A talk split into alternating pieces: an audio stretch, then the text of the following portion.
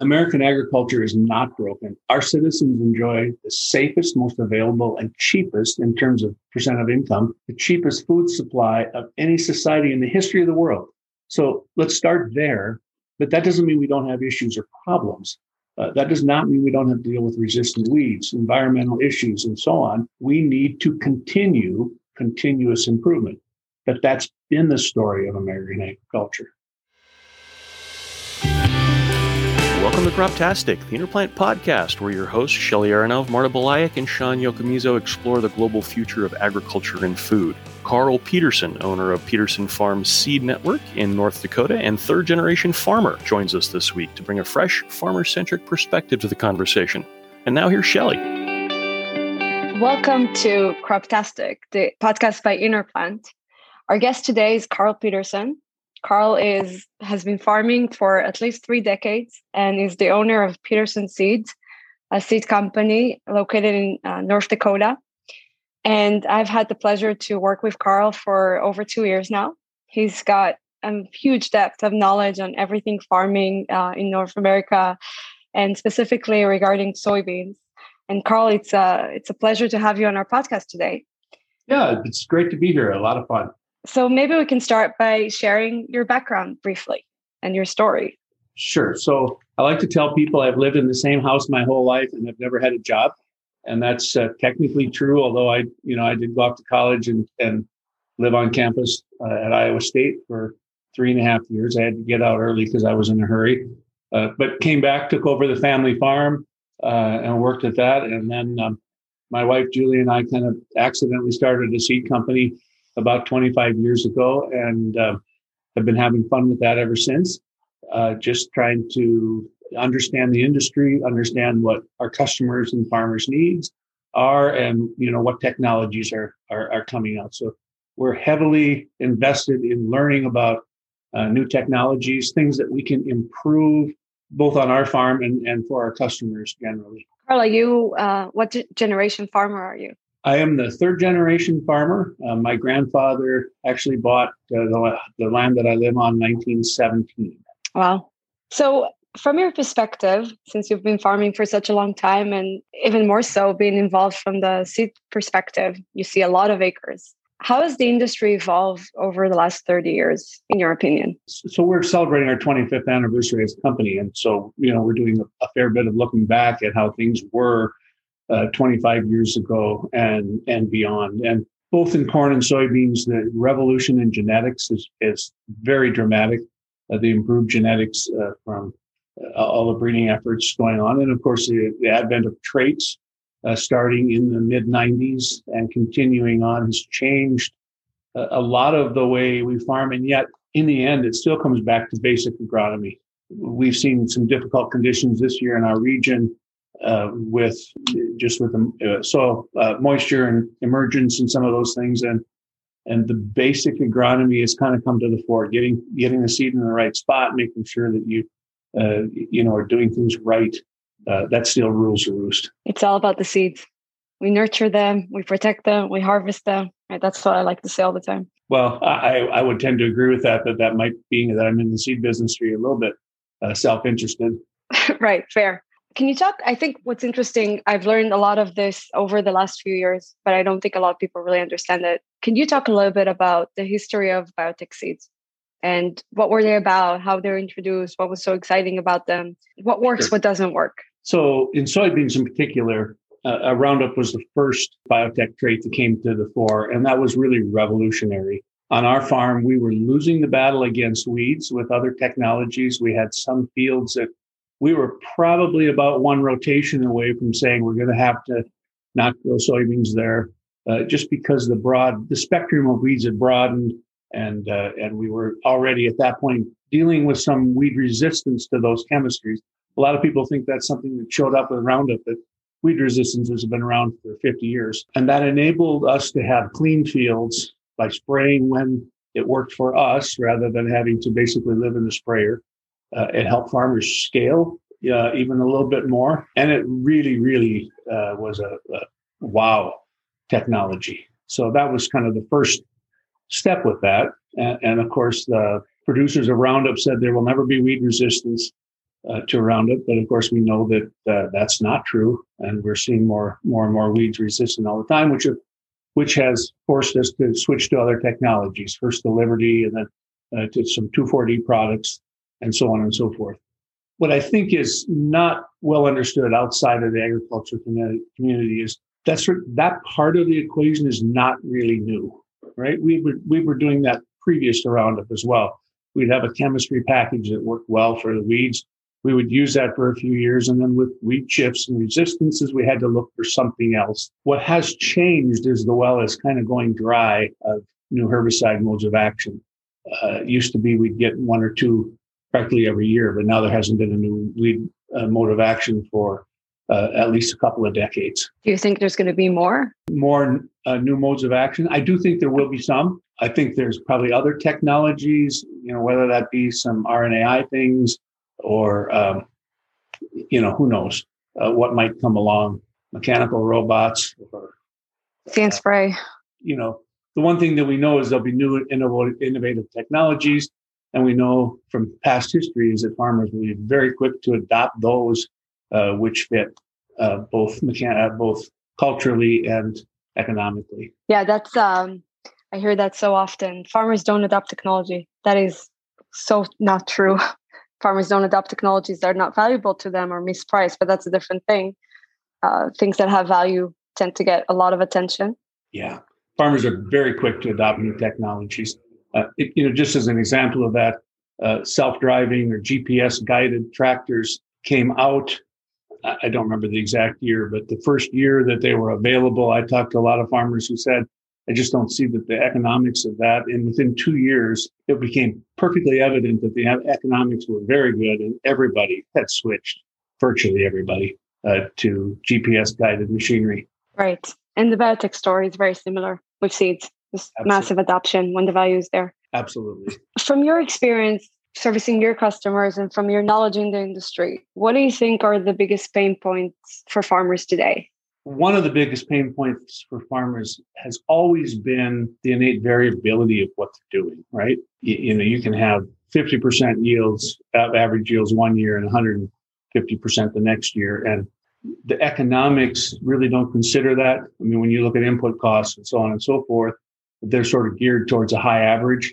Um, and you know when you get those years and and then of course commodity price swings as well. And i think but those aren't unique. Those always have been and and always will be. I do think that on the horizon more onerous environmental regulation uh, some of it good some of it maybe a little questionable are going to be a bigger issue for farmers. And then also we talked about not not getting new modes of action some of the technologies running out or not keeping up with the needs, I think is a serious problem. Right. There's always the need for the next best thing, or maybe there's just a need for a new system in place. Right. So, you know, and, and one of the hot buttons, you know, today agriculture is sustainable, right? And, you know, people say, well, we, you know, whatever, not sustainable. and in common use today, sustainable practices tends to mean things I like, right? And unsustainable means things I don't like. And to say that agriculture currently is sustainable isn't really the right question, in my view. The question is, is it on a sustainable path? Because as we see new challenges, we adapt. And, and that's ever been that way. That doesn't mean we don't have problems, but the answer is we don't just abandon what we know and what has worked and, and move on. We have to deal with the issues as they come. And if you consider sustainability as can we uh, maintain our productivity uh, indefinitely, I think, again, sustainable path. I mean, if you look back 50 years, we've had increasing production.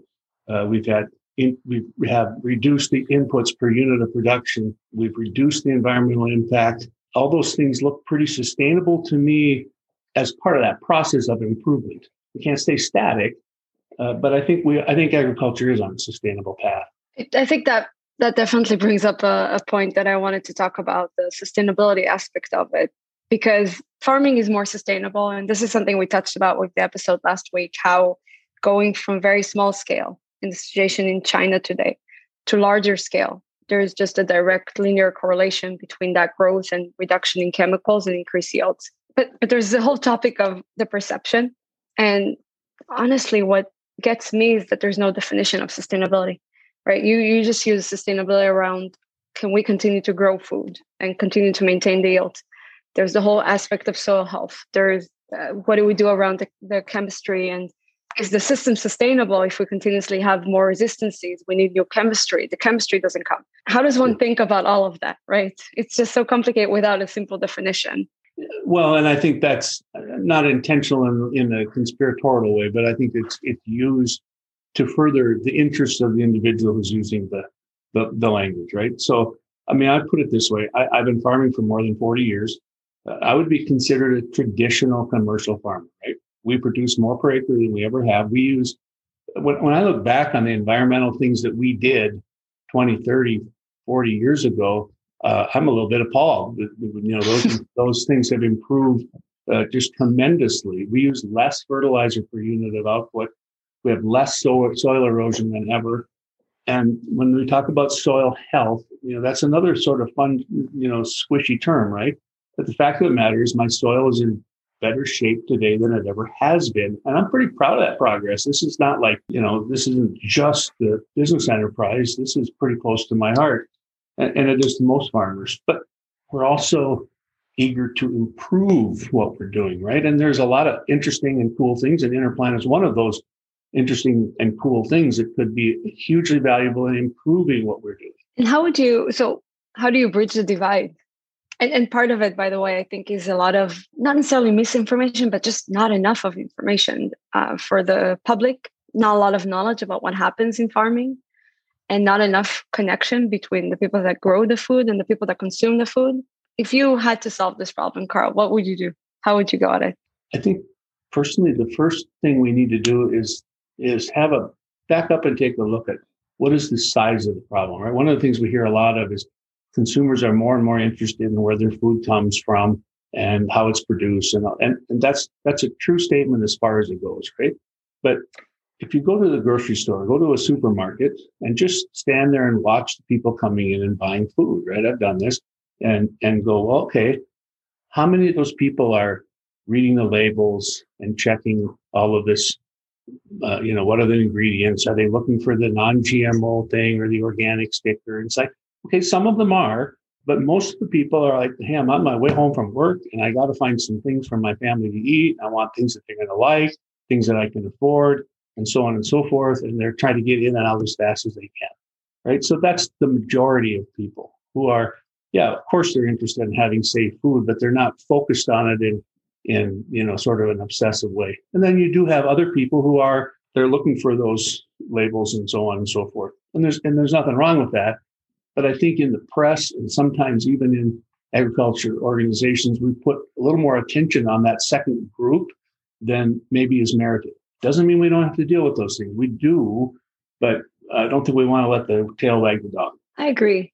I mean, I obviously agree. I'm a huge advocate of genetic engineering. Um, I think when it comes to chemistry, that is something that we can move towards more natural, different solutions because we have the tools now we have the capabilities to do that um, and, and i think that's a that needs to be decoupled just in general genetic engineering and chemistry is not the same thing. Right. And so you know jay leno used to do these things where he would ask people like kind of silly questions and get silly answers right? Is this the so, dna yeah. Do you are, yeah. you worried about, are you worried about genes in your food right? And a huge portion of people are like yeah i don't want genes in my food. Well, okay, we're starting from a fairly low base here if we're going to uh, try to educate at a high level. Um, so I think what we need to just make sure that people understand is these technologies are safe. And to me, that's the message.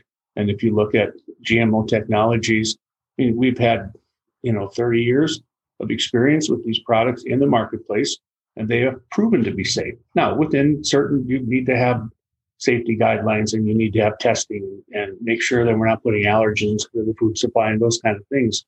But the system has been working. One, there, I wanted to talk to you about the future, but before that, something that uh, came to mind. What do you think about carbon markets and carbon sequestration? Well, first of all, I think it's clear that the planet has been warming. I think it's clear that that human activity is part of that.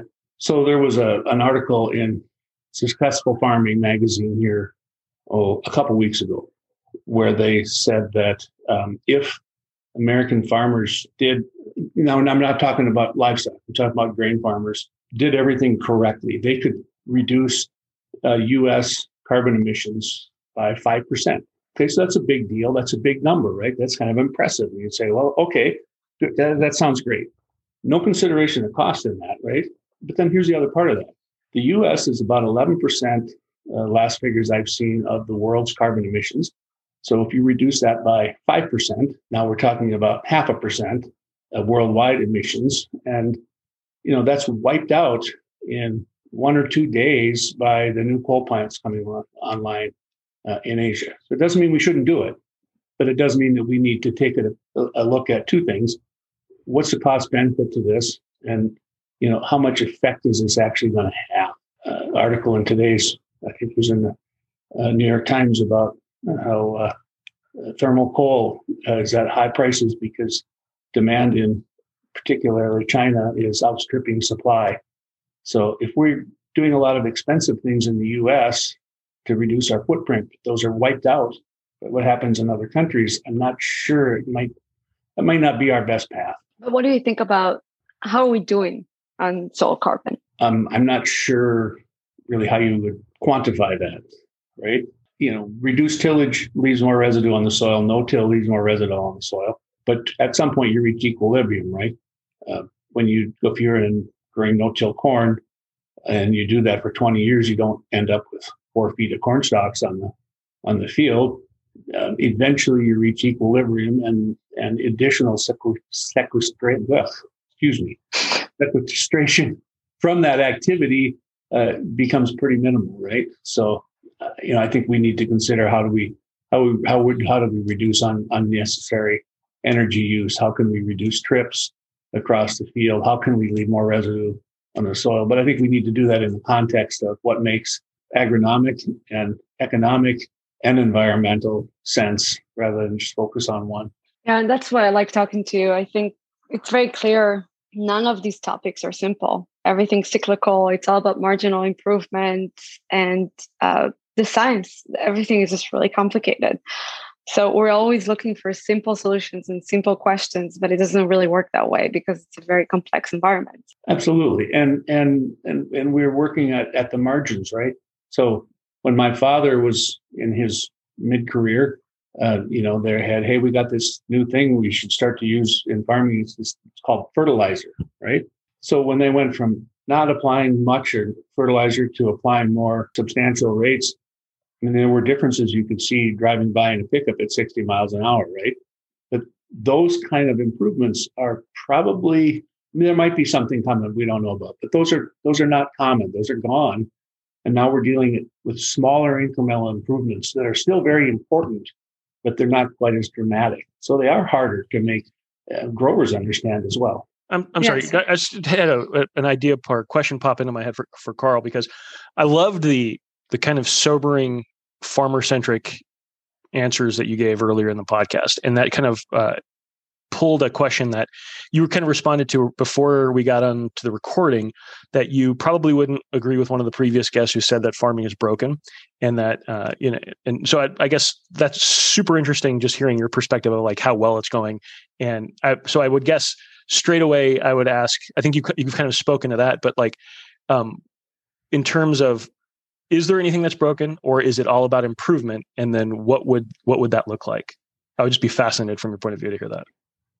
Sure. So you know people who are selling something are prone to making bold statements right? And and whether that's an idea that they're selling or a product it's the same right? So the concept that american agriculture is broken is, is out there quite a bit. And the fact of the matter is american agriculture is not broken. Our citizens enjoy the safest most available and cheapest in terms of income food supply of any society in the history of the world. Think about that. That's incredible. So let's start there. But that doesn't mean we don't have issues. It doesn't mean we don't have problems. That doesn't mean we don't need to deal with resistant weeds, environmental issues, and so on. But we need to continue continuous program uh, improvement. But that has been the story of agriculture uh, really forever But there was also a statement that you've made. I, I think I read it in an interview you you might have done, where you talked about being a Star Trek fan, and and we're and I thought that was really interesting because you were viewing agriculture, which you've been doing for 40 years, through the eyes of a Star Trek fan. And I, so you, I would love to hear your when you talk about the improvements uh, that agriculture is looking for, just based on your, I mean, your vast history. Your four, four decades is a tremendous amount of time to be involved in an industry. So when you look forward through the lens of Star Trek, what do you see? Maybe in I don't know, uh, like ten years certainly, but maybe in in another forty years, would you be bold enough to look forward that far? And what would you like to see, and what do you think is realistic to see? Sure. Well, the Star Trek reference, and and I think they did this in all of them, but you know they would pull up to a planet, and Mr. Spock would say, "Well, we're registering ninety seven percent oxygen or whatever the you know break it down just by scanning the the planet, right? And that's kind of what InnerPlant is about, right? To to at a distance scan uh, and see what you can see and what you know is there are there diseases, are there insects, those kind of things out there. And there's two basic paradigms for that. Uh, one is we're going to put sensors everywhere, uh, you know, and, and monitor soil nitrogen or plant health in some fashion. And you know, we've we've tried a lot of those kinds of things. The other is, and it's a much more elegant solution, but it may be a little more difficult to get to, and that is using the plant as a sensor, which is part of the InnerPlant's, uh, you know, main thrust. A much more elegant solution when you can you have coverage over all of the area, not a specific uh, a place. So I don't think there's any question that we'll have more remote sensing, and probably both with sensors and using the sensor as a plant or the plant as a sensor for nitrogen management, disease management, uh, those kinds of things. And then, you know, mechanically, there's a couple of different paradigms. Uh, Fendt, I believe it is, has has uh, developed a little single row planting robot that you know you can lease a herd of these things out in the field, and they can go uh, out and plant your crop. That's a paradigm of smaller autonomous vehicles doing the and, and that's pretty interesting. It might happen that's counter to the trends of the last, I don't know, 10,000 years or so, where farmers are getting larger implements and being able to cover more ground that way, right? You know, we talked about briefly about scale earlier, and, and I like to say, you know, scale in agriculture has been a continuous increase for thousands of years ever since somebody, you know, strapped a deer antler. And it was probably some woman out in the fields in in Africa or Asia strapped a deer antler onto a stick and discovered they could hoe way more acres that way than they could by bending over and pulling the weeds. And ever since then, you know, we've been scaling uh, agriculture. I'm not sure which of those paradigms is going to win out. It probably will be some of each. Uh, I know that it's going to be exciting to watch. It's a it's an ecosystem approach by the way, I think that was my my question, my next question, which is what do you think the farm of the future will look like 20 years from now? But maybe you've just answered that. Well, and I don't think we can know the answer to that question uh, really, and that's why as a as an agribusiness person and as a as a farmer, uh, you know, we have to keep our eyes open and be prepared to make those shifts uh, as they as they come along. Uh, but I think it's likely that uh, at some level, the scale of agriculture will be greater than it is today. Uh, I think that we will be using fewer chemicals and fewer fertilizers per unit of production. I think we will be using biologicals widely uh, in agriculture, uh, either as some, in some cases, as fertilizer replacements, or as uh, you know, plant health or or disease management, or perhaps even weed management strategies you know, uh, when uh, I sold that Henry Ford said if I'd asked my customers what they wanted, they would have told me a faster horse because nobody could anticipate really what's possible. That's a great reference. Let me so let me switch gears from Star Trek to Harry Potter because we, we talk about the future of agriculture, but it you know when, you're talking about the the historical reference, historical practice of agriculture, particularly in your career, if you and, you, and what you're seeing now and moving towards the future, if you had a magic wand, um, is is there something? Would you change something about agriculture, the way we're practicing now, like uh, fixing a particular problem or fixing something that maybe isn't broken, that, but that you see that could be glaringly improved, or um, you know, is it just about getting better? I mean, if you've had that magic wand, what would you what would you do with agriculture? So that's an interesting question. I must confess, I've never spent a lot of time trying to figure out what I would change of the things that I can't change, if that makes sense. Um, That's very pragmatic. um, but um, yeah, I'd have to think about that a little bit. One of the things that so I'm I'm a I'm a bit of a well I'm a nerd generally, but I'm also a bit of an agronomy nerd. And one of the things that um, I find frustrating today is that we have not found ways to present good, solid agronomy information to farmers in a way that is compelling to them. At least, as, you know, not as compelling as a new tractor.